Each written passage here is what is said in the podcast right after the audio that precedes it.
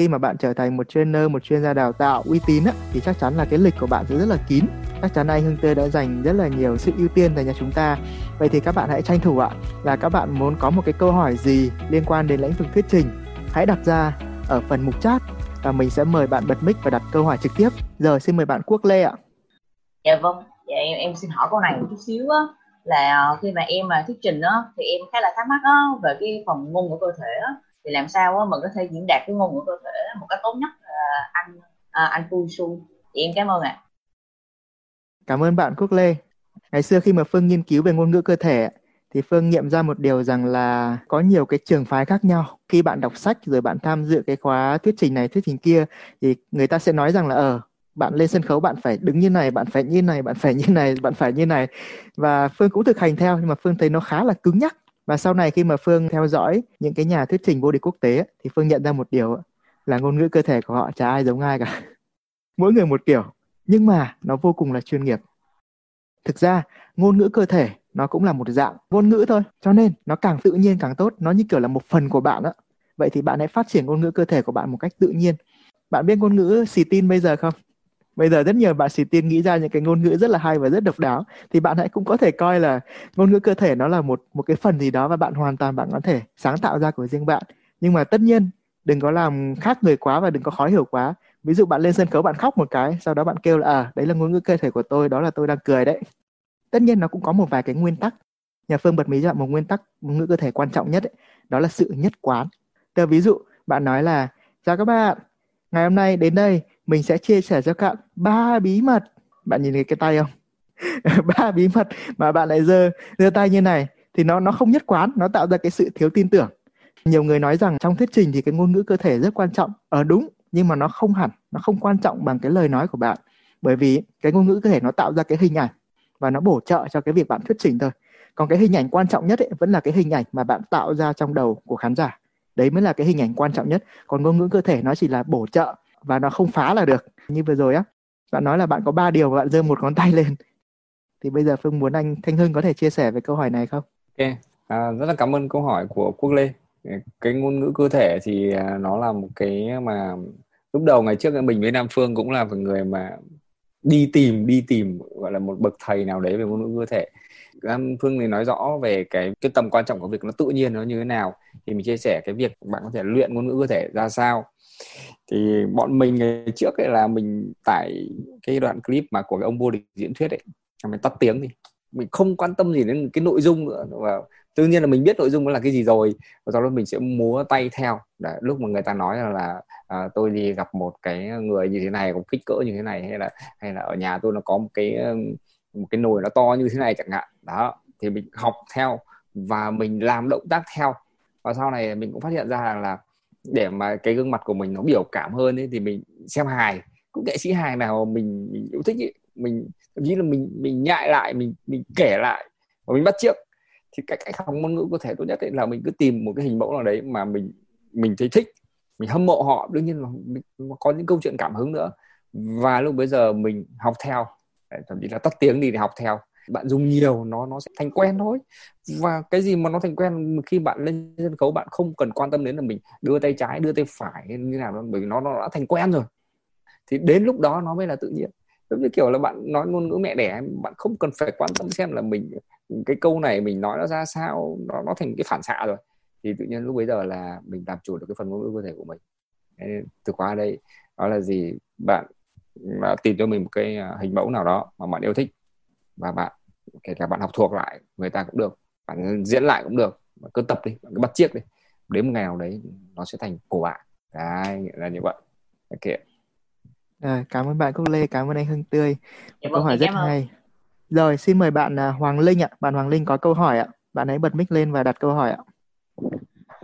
Em muốn hỏi là vừa đấy ở trong dom nhóm thì em không biết đặt nói khen thế nào. Em xin hết tức là bạn không biết là khen người khác thế nào đúng không? Vâng à cái này xin mời anh Hưng anh Hưng có thể trả lời cho các bạn được không? À, câu hỏi này rất là thú vị. Và mình cũng uh, chưa thấy ai hỏi mình câu này bao giờ nên là mình thấy hay quá. Đấy, đáng yêu thật là đáng yêu luôn. Cậy dậy cách khen như thế nào? Thật sự là mình nếu mà mình mà biết cách khen như thế nào thì chắc là mình đã có người yêu sớm hơn với cả cũng lập gia đình sớm hơn đấy không phải đợi đến tận hai mươi mấy mùa xuân đâu. Hai mấy mùa bánh trưng gần ba mươi mùa bánh trưng thì mới, mới, mới, mới có được người yêu có được vợ. Thì mình thấy như thế này nghệ thuật khen ở đây là gì? Nó cũng là một cái thói quen đấy. Thói quen mình nhìn vào cái điểm tích cực từ người khác. Chắc là mình cũng sẽ phải chia sẻ một cái câu chuyện. Nó lời khen nó có sức mạnh như thế nào? Đó là mình có một cái câu học trò thì bạn ấy ờ, bị trượt trong một cuộc tranh cử gọi là chủ tịch hội học sinh. Thế nhưng mà bạn ấy ra chỗ thang máy mình uh, khen bạn một câu là cái bài thuyết trình của con thì thấy con con trình bày tự tin quá.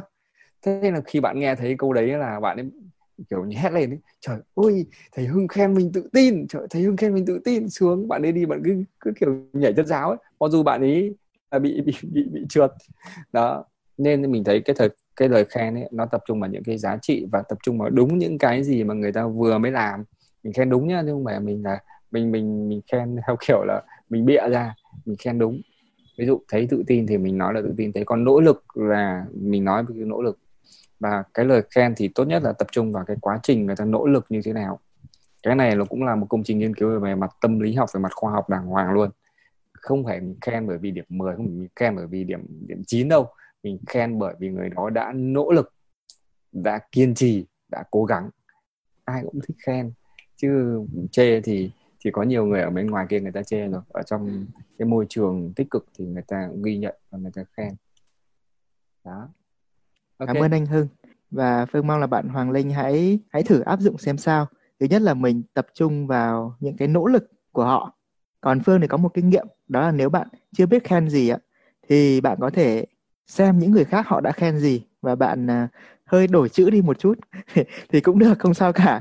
Nó có cùng một ý nhưng mà cách dùng từ của bạn nó khác. Ví dụ người ta khen là, ồ, anh ấy đẹp trai quá. Thì bạn rephrase đi một chút. Wow, cái vẻ đẹp của anh ấy rất là lung linh. À wow, anh ấy có một cái sự cuốn hút rất là tuyệt vời. Cho nên có một cách để bạn có thể là có những cái lời khen nó sinh động hơn ấy, đó là bạn hãy luyện cái khả năng sử dụng ngôn ngữ của mình. Tức cùng một ý, nhưng mình tập diễn đạt theo nhiều cách khác nhau và đây cũng là một trong những bí mật của ACI ấy. đó là khi mà bạn phải động não để bạn suy nghĩ ra những cái lời khen như vậy, thứ nhất là cái tư duy ngôn ngữ của bạn sẽ được cải thiện. Và thứ hai là bạn tập một thói quen như anh Hưng nói, đó là mình tập trung vào cái mặt tích cực. Thì đây là một cái điều vô cùng là quan trọng, sẽ giúp cho các bạn sau này lên trên sân khấu các bạn diễn thuyết. Và các bạn sẽ phải tìm ra trong mình những cái câu chuyện thú vị để mình kể. Nhưng mà rất nhiều người gặp một rào cản, ơ, mình làm gì có cái chuyện gì thú vị mà kể? Cho nên bạn ấy không không thể nào kể được chính vì cái thói quen mà chúng ta luôn tập trung vào mặt tích cực ấy, thì bạn sẽ nhìn về quá khứ của mình và bạn sẽ nhìn thấy rất là nhiều những cái bài học thú vị từ những cái câu chuyện mà đau thương nhất. Rồi bạn à, Đặng Huy có một câu hỏi. Xin mời bạn Đặng Huy bạn có thể bật mic lên và chia sẻ được không? Em muốn hỏi là cách để tương tác tốt với khán giả trong khi mình thuyết trình. Cách để tương tác gì? Tương tác tốt hơn với khán giả à. Với người nghe em thực sự là khi mình lên lên trên bục giảng ấy mình nói mà có nhiều người họ thì họ không chú ý vào câu chuyện của mình ấy. Thì làm thế nào mình có thể tương tác tốt hơn với khán giả ấy. à. Cái này thì có lẽ thích hợp với những người rất là thích kể chuyện như anh Hưng Tươi. Anh đã từng kể chuyện mà ở dưới là anh em là còn đeo cả khẩu trang để nghe. Xin mời anh Hưng. Ok rồi thì cái cái câu hỏi của bạn này chắc người ta phải viết thành cả một quyển sách ấy, mình nói thật như vậy ấy. Cái cách để mà tương tác với khán giả bởi vì thực chất này trên tất cả những cái buổi, cuộc diễn thuyết nào cũng là cái việc mà mình tạo ra một cái sự kết nối giữa cái người chia sẻ và khán giả. Kể cả đó là tổng thống Obama hay là Donald Trump hay là tất cả những cái người nào đó mà phải đứng trước đám đông. Thì bạn sẽ thấy có nhiều cái cách kết nối với khán giả khác nhau. Để mà đơn giản nhất ấy, đó là đó là nghệ thuật đồng điệu giống như kiểu là bạn bắt được cái tần số của người đó ấy. thì mình thấy khán giả mà có một vài chủ đề nó khá là chung chung để mà bạn có thể là ừ, chia sẻ với bất kỳ một khán giả nào. Đó là những cái kỷ niệm mà của bạn mà nó để lại cho bạn một cái cái bài học gì đó. À, thì là bạn có thể là tạo một cái sự kết nối với khán giả. Ừ, và cái thứ hai là bạn tìm một cái ý gì đó một cái câu nào đó hay một cái một cái sự thật hiển nhiên nào đó mà chắc chắn là mọi người đồng tình ấy, thì là cái cách dễ nhất để mình kết nối với khán giả. Ví dụ như là mình, khi mà mình diễn thuyết với học sinh thì mình thường hay hỏi đây bao nhiêu bạn bạn tin chắc 100% mình là con gái. Thì là các bạn gái này sẽ giơ tay các bạn là tin chắc 100% mình là con trai. Đó, thì là các bạn các bạn ăn ở đây bạn nào nghĩ 100% mình là học sinh? Đó, thì là cả cái lớp đấy giơ tay. Và tất cả những cái câu hỏi đó những nhiều thầy cô giáo khác bảo thầy này hỏi câu nó kiểu gì đấy. Thế nhưng mà cái mình được là cái nụ cười của học sinh. Với phụ huynh thì mình cũng hỏi câu như vậy. Ở đây um, bao nhiêu anh chị là không đến từ Đà Nẵng? Đấy, mình hỏi câu đấy. Một loạt khẩu trang là giơ tay. Rồi nó giơ tay hết luôn. Thì mình tự nhiên là mình có sự ờ, kết nối với khán giả. Sau đó thì mình nói là từ tôi xin phép tôi bỏ cái khẩu trang ra vì, vì tôi có một cái nụ cười tôi nghĩ là nó rất là duyên đấy. Thế thế là phụ huynh lại gần gù. Tự nhiên là là họ lại lại cởi mở hơn mình. Ủi ông này ông nói thật thế. À, ví dụ thế. Từ khóa đây mình chốt lại mình phải tìm được cái điểm mà tương đồng. Mình phải có một cái sự đồng điệu với họ. Bắt được cái tần số. À, tìm ra được những cái điểm mà chung nhất để mà mình hỏi là cách nhanh nhất để kết nối với khán giả. Ừ cảm ơn anh Hưng. Tức là từ khóa của anh Hưng là mình phải chủ động tìm ra những cái điểm chung giữa mình và khán giả. Thì tất nhiên lúc đó cái sự kết nối của em nó sẽ được tăng lên. Đặt câu hỏi để kết nối với khán giả. Đấy cũng là một kinh nghiệm à, rất là hay và rất là thú vị. À, còn ngoài ra anh để ý trong uh, câu hỏi của bạn Đặng Huy có một ý nữa là mình kể một cái câu chuyện gì đó mình sợ người ta không nghe đúng không em? Dạ đúng ạ. À thì thật ra nó có một cái bí mật ấy, đó là trước khi em kể câu chuyện đó, trước khi em nói một cái gì đó thì em phải kết nối trước đã. Giống như là mình phóng cái vệ tinh lên trên quỹ đạo trái đất ấy, thì ban đầu nó phải có một cái động lực động lực rất là mạnh. Thì đó chính là cái phần kết nối. Và sau đó khi mà kết nối rồi thì vệ tinh bắt đầu nó quay quanh trái đất nó rất là nuột nà. Thì em phải làm cái bước của anh Hưng trước. Ví dụ Phương sắp kể một câu chuyện ờ, mình bị mình bị chó cắn ngày xưa ấy, thì Phương sẽ hỏi một câu là ờ đã bao giờ bạn bị chó cắn chưa? Thì khi mà Phương hỏi như vậy cái bộ não con người nó rất là buồn cười khi bạn đặt câu hỏi thì tự nhiên nó sẽ tìm cách nó trả lời. Cho dù bạn bị chó cắn rồi hay chưa thì kiểu gì bạn cũng sẽ nghĩ về việc chó cắn. Và khi bạn nghĩ về việc chó cắn ấy, đó là lúc mà chúng ta kết nối với khán giả của mình. Và lúc đó câu chuyện nó bắt đầu kể. Thì đấy là điểm thứ nhất. Và điểm thứ hai ấy, là bạn phải đảm bảo rằng là cái cái câu chuyện đó nó đem lại một cái lợi ích gì đó cho người ta. Tức khi bạn lên sân khấu bạn kể câu chuyện của bạn và bạn kết nối được với những cái điều mà họ mong muốn những cái lợi ích của họ câu chuyện của bạn lợi ích của họ thì tự nhiên nó sẽ kết nối với nhau thì tất nhiên phương sẽ không chia sẻ câu chuyện chó cắn một cách thông thường mà sau đó ví dụ phương sẽ hỏi rằng là bạn có tin là một cái kỷ niệm một lần chó cắn có thể đem lại cho bạn một một cái nguồn cảm hứng mạnh mẽ vượt qua nỗi sợ và lên đứng lên thuyết trình như ngày hôm nay không? Đó. Rồi cảm ơn bạn. Bạn uh, Huyền Thi ạ bạn có một câu hỏi. À, anh ơi cho em hỏi là uh, em gặp vấn đề rất là lớn ở trong khi mà em phải thuyết trình ở trên giảng đường đại học vậy ạ. Thì nó là những cái chủ đề mà nó rất là hàn lâm kiểu như là nó rất là khó để kết nối cái câu chuyện của riêng bản thân mình đối với những cái bạn uh, sinh viên mà họ nhiều khi họ chẳng hứng thú gì với cái cái môn học mà họ đang học cả. Với những cái chủ đề khô khan với những cái vấn đề khó khó khó hiểu như vậy thì làm sao để mà mình có thể vận dụng được? Ví dụ như cái kỹ năng storytelling mà từ nãy đến giờ mọi người thường hay chia sẻ những cái trải nghiệm của mình để ờ, kết nối được với người nghe vậy thì có cách nào để mà kết nối được họ tốt hơn không ạ? Cảm ơn em anh nghĩ là nếu mà trả lời là câu hỏi này thì có lẽ là các giáo sư giảng đường đại học cũng sẽ đến đây và tham dự buổi của chúng ta ngày hôm nay. Vì có một sự thật là ngày xưa khi mà anh đi học ở trên trường ấy, thì ngay kể cả cả các giảng viên mà lớn tuổi có nhiều kinh nghiệm cũng gặp phải vấn đề này. Nhưng mà bên cạnh đó thì anh thấy rằng ấy, cũng có những giảng viên họ rất là tuyệt vời. Họ kể chuyện rất là có duyên và đôi khi mình đến lớp chỉ để nghe thầy kể chuyện thôi. Còn một lúc sau mới bắt đầu vào bài hay sao? thì đấy cũng là một cách. Nhà phương thì đi theo trường phái là trung dung.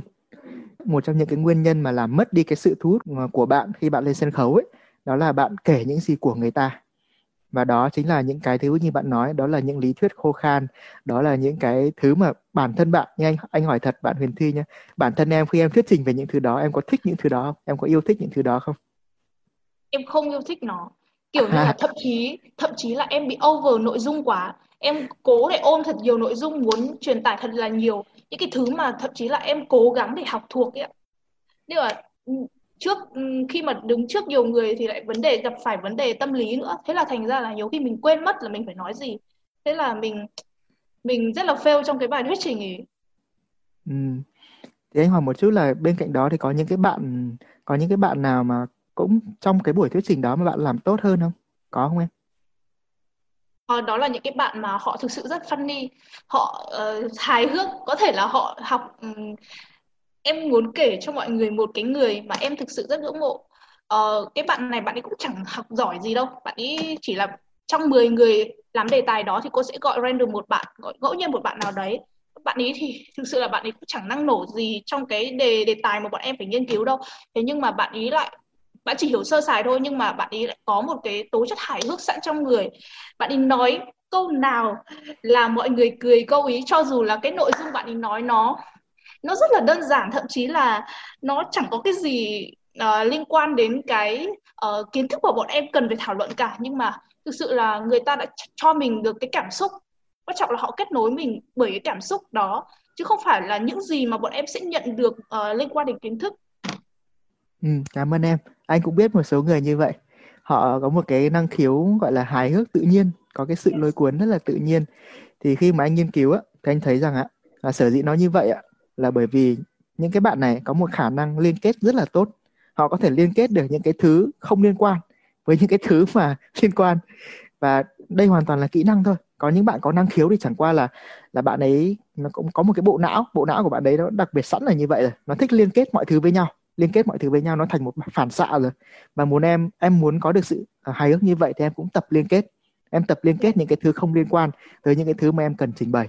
Để mà biến được những thứ khô khan thành những thứ mà dễ nuốt thì em phải liên kết những thứ khô khan đó những thứ trên cao đó với những thứ rất là gần gũi. Thì đây là một cái bài tập thôi. Em thực hiện nhiều thì em sẽ nhìn được ra và dần dần em sẽ luyện được một cái cách nói anh gọi là cách nói sinh động cách nói liên tưởng. Vậy thì để làm được như vậy á thì bản thân em đầu tiên là em phải cảm thấy yêu thích những cái thứ mình đang nói đã. Đó. Còn nếu mà em không yêu thích những cái thứ mình đang nói thì em lên đấy thực ra là em trả bài. Và tất cả cái đó nó tạo thành một dạng năng lượng. Và khi mọi người cảm nhận được cái điều đó họ sẽ tránh xa em. Và trong đầu họ chỉ có một một cái niềm mong mỏi duy nhất thôi. Ồ cái đồng chí Funny kia đâu rồi? Đồng chí Funny kia đâu rồi? Làm ơn xuất hiện đi. Em hình dung không? Cho nên cái năng lượng của mình nó rất là quan trọng. Mình như thế nào thì lên sân khấu nó sẽ tỏa ra như vậy. Nên là thứ nhất muốn thuyết trình về cái gì thì em hãy yêu thương nó. Hãy tập yêu thích nó và em hiểu cái đã. Và khi em hiểu rồi ấy, em hiểu một thứ gì đó rất sâu sắc, thì em mới bắt đầu diễn đạt được nó theo cái ngôn ngữ đơn giản, sinh động và hài hước. Đó, thì lúc đấy em mới có thể em thu hút được mọi người. Em có thể học chính bạn kia là em tập cái thói quen là liên kết mọi thứ với nhau và em có thể tham khảo cái cuốn sách mà năm Magician đấy anh hướng dẫn mọi người có những cái bài tập liên kết những con số không liên quan tới những hình ảnh không liên quan sau đó liên kết chúng với nhau tạo những câu chuyện ngộ nghĩnh không liên quan. Thì đấy nó không chỉ giúp em nhớ số mà còn là một quá trình luyện não để giúp em có thể em ứng dụng nó dần dần vào trong cuộc sống nữa. Bởi vì liên kết nó là một thói quen em cứ tập liên kết trong lĩnh vực này tự nhiên sang lĩnh vực khác em cũng sẽ liên kết giỏi tương tự như vậy ạ. Đó. Vâng ạ em cảm ơn anh ạ. Cảm ơn em. À, anh Phương ơi cho em hỏi có phải anh là uh, sinh viên ngoại thương không ạ ờ trần rồi em K46 ngoại thương. Em K57 à cảm ơn em. À, anh anh anh à, bổ sung thêm một chút. Ừ. bởi vì anh đã từng học chuyên ngành cấp thoát nước rồi anh cũng chả yêu cái ngành gì lắm đâu. Anh vẫn phải bảo vệ cái cái cái cái đồ án của cái chuyên ngành đó. Thì uh, anh cũng tập rất là kỹ anh tập 7 phút mà anh lên nói 3 phút nó đã hết rồi. Cũng lên bắn như mấy khâu mà mình không thích thôi theo mình rút ra một cái kinh nghiệm như thế này này là em hãy cứ thành thật. Về em hãy cứ thành thật không không cần phải gồng phải cố làm gì cả. Nếu mà là em anh sẽ lên anh sẽ trình bày theo cái kiểu như này. À, kính thưa các bạn kính thưa các thầy cô thật sự là em rất là mệt mỏi với cái môn này bởi vì em lát nữa em trình bày em, em nghĩ là mọi người dưới kia ngủ hết. Bởi vì em đã từng trình bày thử cho đứa em của em rồi. Nó nghe nó nó bảo là chị ơi chị đừng nói nữa. Cái chủ đề này nó nhức đầu lắm. Nó, nó mệt mỏi lắm. Cho nên là một lát nữa đây thì em nghĩ là mọi người sẽ phải chịu đựng em trong vòng khoảng chừng độ 10 phút nữa em không biết mọi người có chịu đựng được không? Em em hiểu ý không? Đó em cứ thành thật như thế. Em cứ cứ cứ cái gì mà thật lòng của mình ấy kể cả ngây ngô cũng được. Và cái chủ đề mà nó phức tạp nhất nhưng mà sau khi mà em trình bày xong thì mọi người chắc sẽ học được cái gì đấy đấy. Lát nữa khoảng 10 phút nữa thôi mọi người sẽ biết được điều số 1 là như này điều thứ hai là điều thứ ba như thế này. Mình phải giới thiệu được cái lợi ích đấy, của cái bài của mình. Mình sẽ cung cấp cho mọi người cái gì. Đấy cho đó thì mình cứ cái gì mà nó nó nó là chân thực nhất của mình mình không đừng có cố. Và những cái gì mình mình quên ấy thì thôi mình lờ nó luôn. Mình không phải gọi là ấp áp úng làm gì cả. Thật ra ví dụ đến một đoạn quên thì em bảo luôn là như này à, thật ra nó còn ý nữa đấy nhưng mà đến giờ em quên xử nó mất rồi. Nên là em đánh giá nó có ba ý nhưng em chỉ chỉ bảy hai ý thôi. Nếu mà mọi người thấy thú vị cho em chào vỗ tay. Đó, thế là mọi người là vỗ tay mà một ngày. Thì em cứ nó như kiểu thẳng như ruột ngựa ấy. có cái gì thì mình cứ bộc lộ ra cái mà mình không thẳng ấy là mình cứ sợ người ta đánh giá nên là mình cứ cứ cứ vượt qua cái nỗi sợ đó thì mình sẽ tìm được cái cái cái sự tự nhiên, cái sự hồn nhiên của mình trong cái bài nói. Và chính cái sự hồn nhiên đấy thì anh nghĩ rằng là mọi người sẽ cảm thấy thú vị. Và cái bạn mà em mà lên, mà bảo mà tự tin lên trên nói thì anh thấy bạn chắc là cũng sẽ có cái sự thành thật ở trong nó, có cái sự ngây ngô ở trong nó. Bởi cái thằng này nó có đi học gì đâu nó nói toàn những thứ trên trời, thậm chí nó còn nói sai cơ. Nó đi thanh tinh cả. Nên mọi người cảm thấy thú vị. Đấy. Thì đấy là cái kinh nghiệm của anh như vậy. Rồi. Giờ xin mời bạn à dạ, em cho em cho em hỏi một chút xíu được không ạ? Ok. Dạ vâng. À, em em bổ sung thêm một câu hỏi của em á. À, là khi uh, anh anh Phương với lại anh uh, Hương Tươi á khi mà đi thuyết trình á là sau đó anh uh, anh hỏi rằng á là khán giả còn có những câu hỏi này không á và khi mà khán giả hỏi những câu hỏi mà nó khó quá mà mình không thể trả lời được á thì à, hai anh nó đã gặp trường hợp đó chưa? Và nếu như mà đã gặp trường hợp đó rồi thì hai, hai anh sẽ giải quyết như thế nào? Khi mà à. trả lời câu hỏi khó của khán giả. Một câu hỏi rất là hay. Đây là một câu hỏi khó nên là xin mời anh Hưng Tươi. Ôi, ok câu hỏi này rất là thông minh đấy câu hỏi rất là thông minh. Phải nói là rất là thông minh đấy. Thì mình đã từng gặp câu hỏi này rồi. Ví dụ như là mình được một cái tổ chức nào đó mà họ mời mình đi chia sẻ, mời mình đi diễn thuyết ờ, về ờ, cái chủ đề mà mình nó cũng chỉ biết một phần nào đó thôi, mình đã từng gặp rồi thì ờ, ví dụ như là họ mời mình chia sẻ về cách nuôi dạy con giáo dục sớm chẳng hạn mà cái đấy thì mình cũng không phải sâu lắm thì có những câu hỏi khó liên quan đến chính sách về tiền nong đóng học các thứ ấy. mình không biết gì đâu, bởi vì mình được mời mà thì câu trả lời thông minh nhất đấy vâng đây em xin ghi lại câu hỏi này. Lát nữa chị em mình sẽ trao đổi riêng. Đấy. thì mình vẫn được tôn trọng chứ mình đừng, đừng cố. Mình đừng cố mình hỏi làm gì cả. Đừng không cố để mà trả lời. À, mà cái cái quan trọng đây mình mình rất là chân thành. Cái gì mà mình không biết.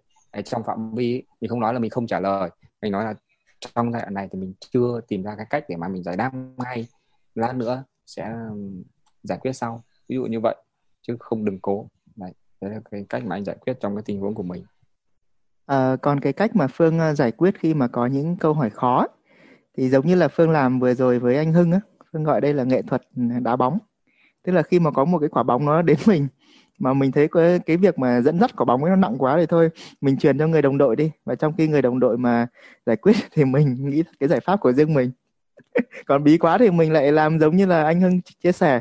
Ờ câu hỏi này một câu hỏi rất là hay nhưng mà do thời gian chương trình có hạn rồi do là nó cần phải có cái sự chi tiết hơn và em muốn trả lời chi tiết anh chị. Nên là em xin phép anh chị có thể ở lại cuối chương trình để gặp lại và chúng ta sẽ trao đổi thêm. Thì đấy là một trong những cách xử lý là các bạn à, xin phép trả lời sau, xin phép trả lời chi tiết, gặp lại họ. Và hai là các bạn đá bóng.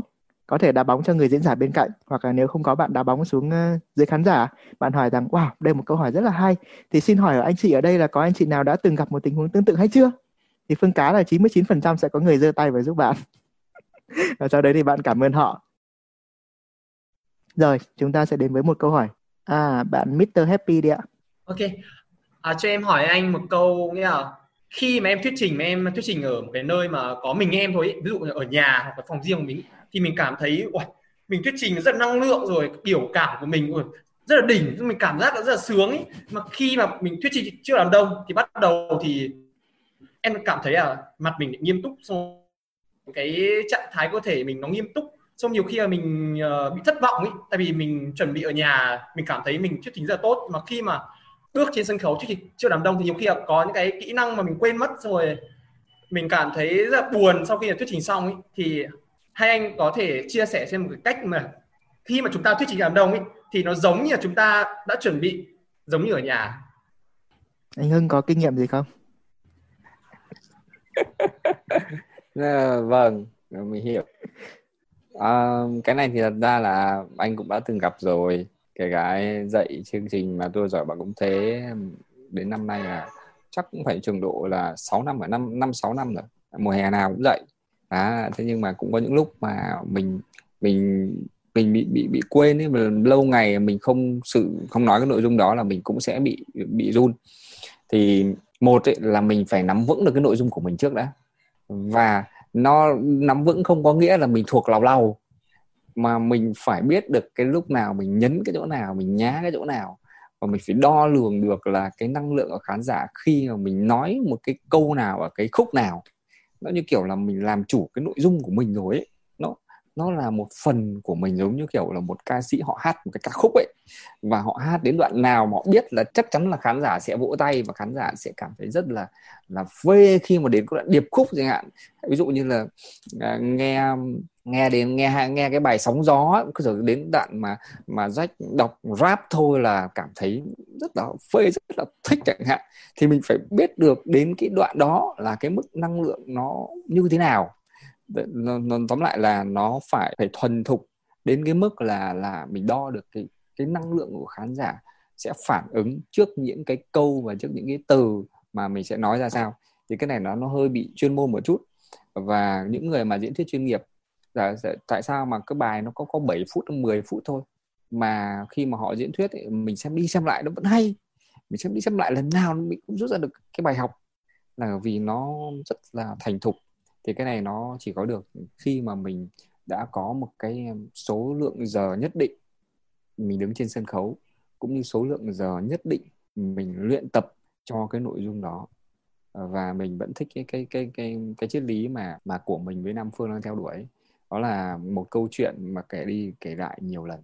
Nó sẽ thành hay thôi. Kể cả câu chuyện đó nội dung có dở ẹc thế nào đi chăng nữa bạn cứ kể đi nhiều lần ấy, tự nhiên bạn thấy nó thêm mắm thêm muối vào. Nó giống như kiểu là bạn bạn bạn nấu một cái món uh, ví dụ món món cá kho tộ chẳng hạn đấy ngày hôm nay bạn nấu như này ngày mai bạn lại thêm tí gia vị vào khác. Nó đã nó đã khác ngay bạn sẽ cảm thấy là nó sẽ khác ngay. Và ăn nhau ở cái gia vị thôi chứ không phải ăn nhau là ở cái con con cá nó như thế nào cả. Hay là cái cái cái nguyên liệu như thế nào cả. Đó là cái tài của người mà chế biến ấy. đó. Rồi ừ. chắc là nhiều lời cho Nam Phương nhỉ? Nam Phương đã nghĩ ra câu trả lời rồi đúng không thực ra có từ đầu rồi nhưng mà đá cho anh thôi. Thì uh, cái tình huống của Đức Anh gặp anh cũng đã từng gặp. Tức là mình chuẩn bị bài rất là kỹ nhưng mà khi lên sân khấu thì một là mình nói không được như cái bài gốc. Và thứ hai ấy, mình học được một bài kỹ thuật nhưng mà lúc đấy quên không áp dụng. Thì cái này nó có hai ý nhá. Cái ý uh, số 1 ấy, thì anh Hưng đã trả lời rồi. Nó là câu chuyện của sự chuẩn bị thôi. Nếu một bài nói mà em chưa chuẩn bị đủ cái cái số lượng đủ nhiều đủ giờ cho nó ấy, thì tất nhiên khi lên sân khấu nó chưa thành phản xạ và em sẽ gặp run thế này thế kia. Còn cái ý thứ hai ấy, là khi mà em em muốn áp dụng một cái gì đó vào trong cái bài nói của mình ấy, mà em không áp dụng quên áp dụng ấy thì vấn đề là gì thôi? Vấn đề là phản xạ.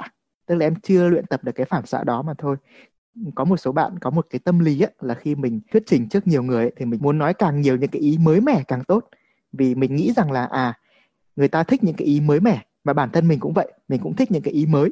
Nhưng mà có một cái sự thật như này là cái gì là mới á, mà bạn nói ra lần đầu tiên ấy, thì chắc chắn nó không bao giờ nó hay được. Đấy là sự thật đấy. Có thể nó sẽ hay hơn khi bạn dành thời gian bạn luyện tập luyện tập luyện tập rất rất là nhiều lần ở nhà. Nhưng mà khi bạn đứng lên sân khấu thật bạn nói lần đầu tiên ấy thì chưa chắc nó đã được như ý. Thì cái đấy là một sự thật mình phải chấp nhận. Bởi vì ngay cả Darren Lacroix nhà vô địch thuyết trình thế giới 2001 ông cũng chia sẻ cái bài nói của ông ấy á cái bài vô địch á đến bây giờ ông ấy xem lại ông ấy vẫn cảm thấy không hài lòng. Anh có mua một, cái bộ DVD của Lacroix ông ấy phân tích chính cái bài ông ấy nói và ông ấy nói đây này cái đoạn này là đáng nhẽ ra tôi phải dừng lại lâu hơn một tí nữa nhưng mà tôi lại hơi vội vàng. Nên thứ nhất là mình đừng có hoàn hảo quá. Thứ hai là khi mình học được một kỹ thuật mới á và mình áp dụng cho cái bài nói của mình thì uh, hãy áp dụng từ từ thôi. Áp dụng nó một cách từ từ. Thứ nhất là phải tập ở nhà kỹ thuật đấy áp dụng bài nói đấy. Thứ hai là áp dụng một cách từ từ. Ví dụ em muốn ngày hôm nay là cái ngôn ngữ cơ thể của em tốt hơn ok thì em chỉ cần focus vào cái đó thôi. Chứ còn đừng có tham. Hôm nay mình vừa muốn là cái thông điệp của mình sâu sắc hơn. Mình vừa muốn câu chuyện của mình sinh động hơn. Mình vừa muốn cái cách diễn đạt của mình nó. Thì câu chuyện ở đây là em phải từ từ từ từ. Mỗi một tuần mình tập trung vào luyện một cái thứ gì đó thôi. Đấy thì đấy là cái kinh nghiệm của anh. Cảm ơn em. Thì uh... anh Phương ơi anh Phương. Anh Phương ơi. Alo. Em muốn nói đôi lời được không ạ? À ok. Em nói đi. Um, thực thực sự thì cách đây cũng cũng khá là lâu rồi là em từ khi biết đến cái cái chương trình ACI của anh ấy là em cũng um, giới thiệu cho bạn bè đăng lên Facebook cá nhân rồi là trong các nhóm ấy. Nhưng mà thực sự thì cũng không có hiệu quả lắm trong việc thu thành viên nên là em khá thất vọng um, thực sự là em rất là vui mừng khi mà anh tổ chức ICI online qua Zoom thế này. Và ngày hôm nay thì em muốn cảm ơn anh Phương, anh Hưng, ờ, uh, Mr. Happy và tất cả những người ở đây uh, đã tạo ra một buổi ICI online rất là tuyệt vời. Uh, xin cảm, ơn tất cả. À, ok, cảm ơn bạn Đặng Huy. Đó cũng chính là cái điều mà Phương mong muốn khi mà tổ chức ACI ngày hôm nay. Thì Phương uh, cũng có một đôi lời cảm ơn nhất là cảm ơn anh Thanh Hưng đã dành thời gian ngày hôm nay đến đây để chia sẻ mọi người. Thứ hai là cảm ơn các bạn leader mặc dù à, các bạn được gọi là được triệu tập trong một cái thời gian nó khá là gấp gáp nhưng mà các bạn cũng à, rất là linh hoạt hỗ trợ chương trình diễn ra một cách tốt nhất. Và đặc biệt cảm ơn một người vô cùng là quan trọng trong ngày hôm nay đó chính là bạn. Nếu như không có bạn thì có lẽ chương trình ngày hôm nay sẽ khó có thể diễn ra được một cách uh, tốt đẹp. Mà bên cạnh đó thì phương cũng mong muốn là những cái chương trình như thế này và phương tin rằng là các bạn cũng muốn điều đó là những cái chương trình như thế này được diễn ra nhiều nhiều hơn nữa. Thì để mà nó được diễn ra một cách thường xuyên và liên tục thì phương à, cần rất là nhiều các bạn à, đóng vai trò là những người leader để hướng dẫn những cái bạn sau đó. Và trong những cái buổi sau thì có thể phương sẽ cải tiến thêm nữa là sẽ có những cái phần để mọi người cùng nhau chia sẻ những cái mẹo hay về thuyết trình mà mọi người biết. Đó, để mọi người về nhà mọi người chiêm nghiệm và sau đó lần tới đến là mình sẽ áp dụng. Và các bạn hãy nhớ là mục đích chính của ACI tổ chức ra là môi trường áp dụng. Đó, còn các bạn có thể đọc sách thì các bạn có thể tự thảo luận nhóm với nhau như thế nào đấy để tìm ra những cái mẹo hay. Và quan trọng nhất ACI tạo ra là môi trường để bạn áp dụng. Thêm một lần nữa cảm ơn bạn đã đến tham dự ngày hôm nay. Và chắc chắn là hẹn gặp bạn trong chương trình lần sau.